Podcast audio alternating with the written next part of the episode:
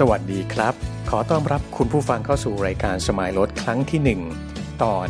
ค่าแรงศูนย์บริการรถยนต์ เรื่องจริงที่ไม่มีใครบอก ซื้อรถมาแล้วเราจำเป็นต้องมีภาระค่าใช้จ่าย คือการซ่อมบำรุง ซึ่งมีทั้งอะไหล่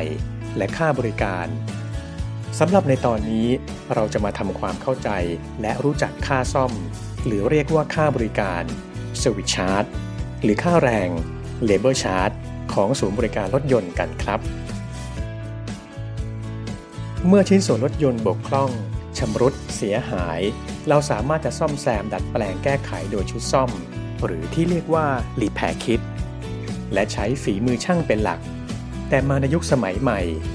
ชิ้นส่วนอุปกรณ์ทั้งหลายแหล่เกือบทั้งหมด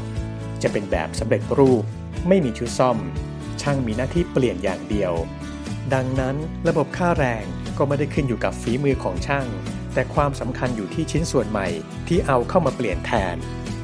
ดังนั้น ระบบในศูนย์บริการมาตรฐานของรถยนต์ จึงมีการกำหนดอัตราค่าแรงเป็นมาตรฐานการให้บริการเอาไว้ มีหน่วยเป็นชั่วโมงละจุดจุดจุดบาทครับ ราคาค่าซ่อมคิดเป็นชั่วโมง flat rate เขาคิดกันยังไง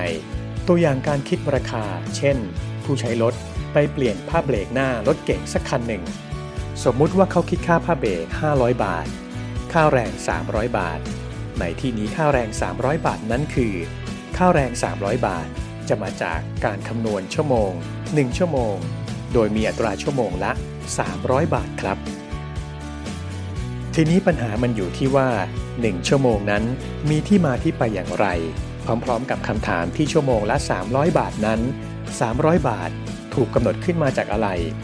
เรามาเริ่มกันที่ชั่วโมง หรือ hours กันก่อนนะครับำว่าชั่วโมงในศูนย์บริการ ไม่ได้กำหนดตามนาฬิกา แต่เป็นชั่วโมงที่ถูกกำหนดขึ้นมาจากมาตรฐานการทำงานของช่าง การเปลี่ยนผ้าเบรกล้อหน้า ชั่วโมงจะเริ่มตั้งแต่พนักงานรับใบสั่งงาน เตรียมสถานที่ เบิกอะไหล่ถอดผ้าเบรกออก เปลี่ยนของใหม่ใส่เข้าไป เรียบร้อยแล้วทำการทดสอบ เสร็จแล้วอาจจะมีผู้ตรวจสอบรับรองผลงานอีกครั้ง จึงถือว่าเสร็จกระบวนการทำงานในการเปลี่ยนผ้าเบรก ซึ่งเวลาดังกล่าว ตั้งแต่เริ่มต้นจนเสร็จสิ้น จะถูกกำหนดไว้ตายตัวแล้วว่าเท่าไหร่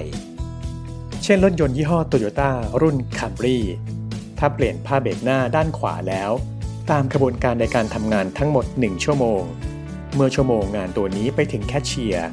ซึ่งจะเรียกชั่วโมงงานใหม่ เป็นชั่วโมงขาย หรือ source hour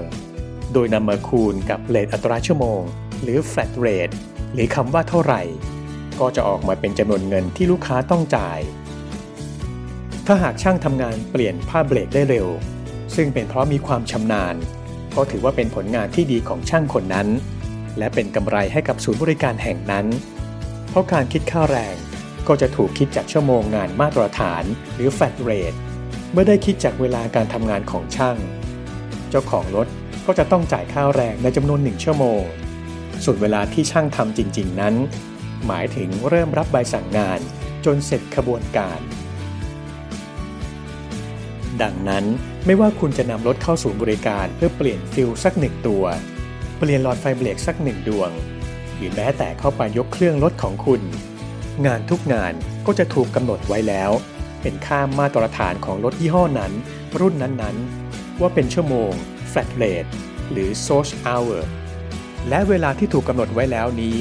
กำหนดไว้เป็นมาตรฐานที่เท่าเทียมกัน ในแต่ละท้องถิ่น ในแต่ละยี่ห้อ ในแต่ละรุ่นรถ เช่นในบ้านเราไม่ว่าคุณจะนำรถ Toyota Camry ไปเปลี่ยนผ้าเบรกหน้าที่กรุงเทพ หรือภูเก็ต หรือเชียงราย ชั่วโมงงาน flat rate หรือ source hour ก็จะถูกกำหนดไว้ที่ 1 ชั่วโมงเท่ากัน ทีนี้มาดูกันครับว่า ตัวเลขอัตราค่าแรง หรือชั่วโมงงาน flat rate เขาคำนวณมาจากอะไร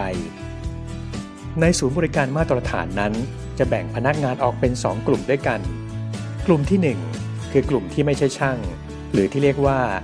non productive staff ซึ่งเข้าใจได้ง่ายๆ คือ พวกที่ไม่ได้ทำหน้าที่ขายข้าวแรง flat rate หรือ source hour และกลุ่มที่ 2 คือ กลุ่มที่เป็นช่าง productive staff สรุปง่ายๆ คือ พวกที่มีหน้าที่โดยตรงในการขายข้าวแรง หรือหาเงินเข้าศูนย์บริการ ผู้ผลิตแต่ละค่ายจะกำหนดค่าแรงออกมาว่าเป็นเท่าไหร่ต่อชั่วโมง ก็ขึ้นอยู่กับค่าใช้จ่ายทั้งหมดของศูนย์บริการนั้นๆ ครับ ค่าใช้จ่ายที่ว่านี้เริ่มตั้งแต่ค่าจ้างของคนทั้งสองกลุ่ม คือ productive และ non-productive ค่าน้ำ ค่าไฟ ค่าโทรศัพท์จีปาถะที่ศูนย์บริการนั้นๆ จะต้องจ่าย จากนั้นก็บวกกับกำไรที่ต้องการ มากน้อยก็ขึ้นอยู่กับเจ้าของกฎเกณฑ์ที่ตั้งกันเอาไว้ ก็จะได้ตัวเลขออกมาเป็นจำนวนของอัตราค่าแรง ว่าจะเป็นเท่าไหร่ใน 1 ชั่วโมง ทีนี้มาดูเรื่องของชั่วโมงงาน flat rate ครับสำหรับชั่วโมงงาน flat rate ตัวอย่างก็เช่น ค่าใช้จ่ายทั้งหมดของศูนย์บริการ บวกกับกำไรที่ต้องการเข้าไปแล้ว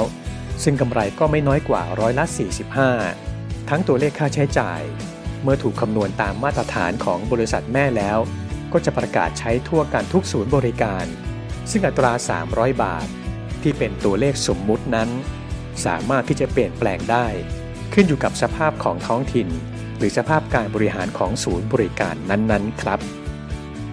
ขอบคุณที่ติดตามรับฟังนะครับ พบกับ Smile Road โดยเว็บไซต์ auto.co.th กับผม พานุเทศขยัน และคอนเทนต์เรื่องรถยนต์ดีๆ แบบนี้โดย คุณยุทธพงศ์ภาษี พบกันใหม่ในตอนหน้านะครับ สวัสดีครับ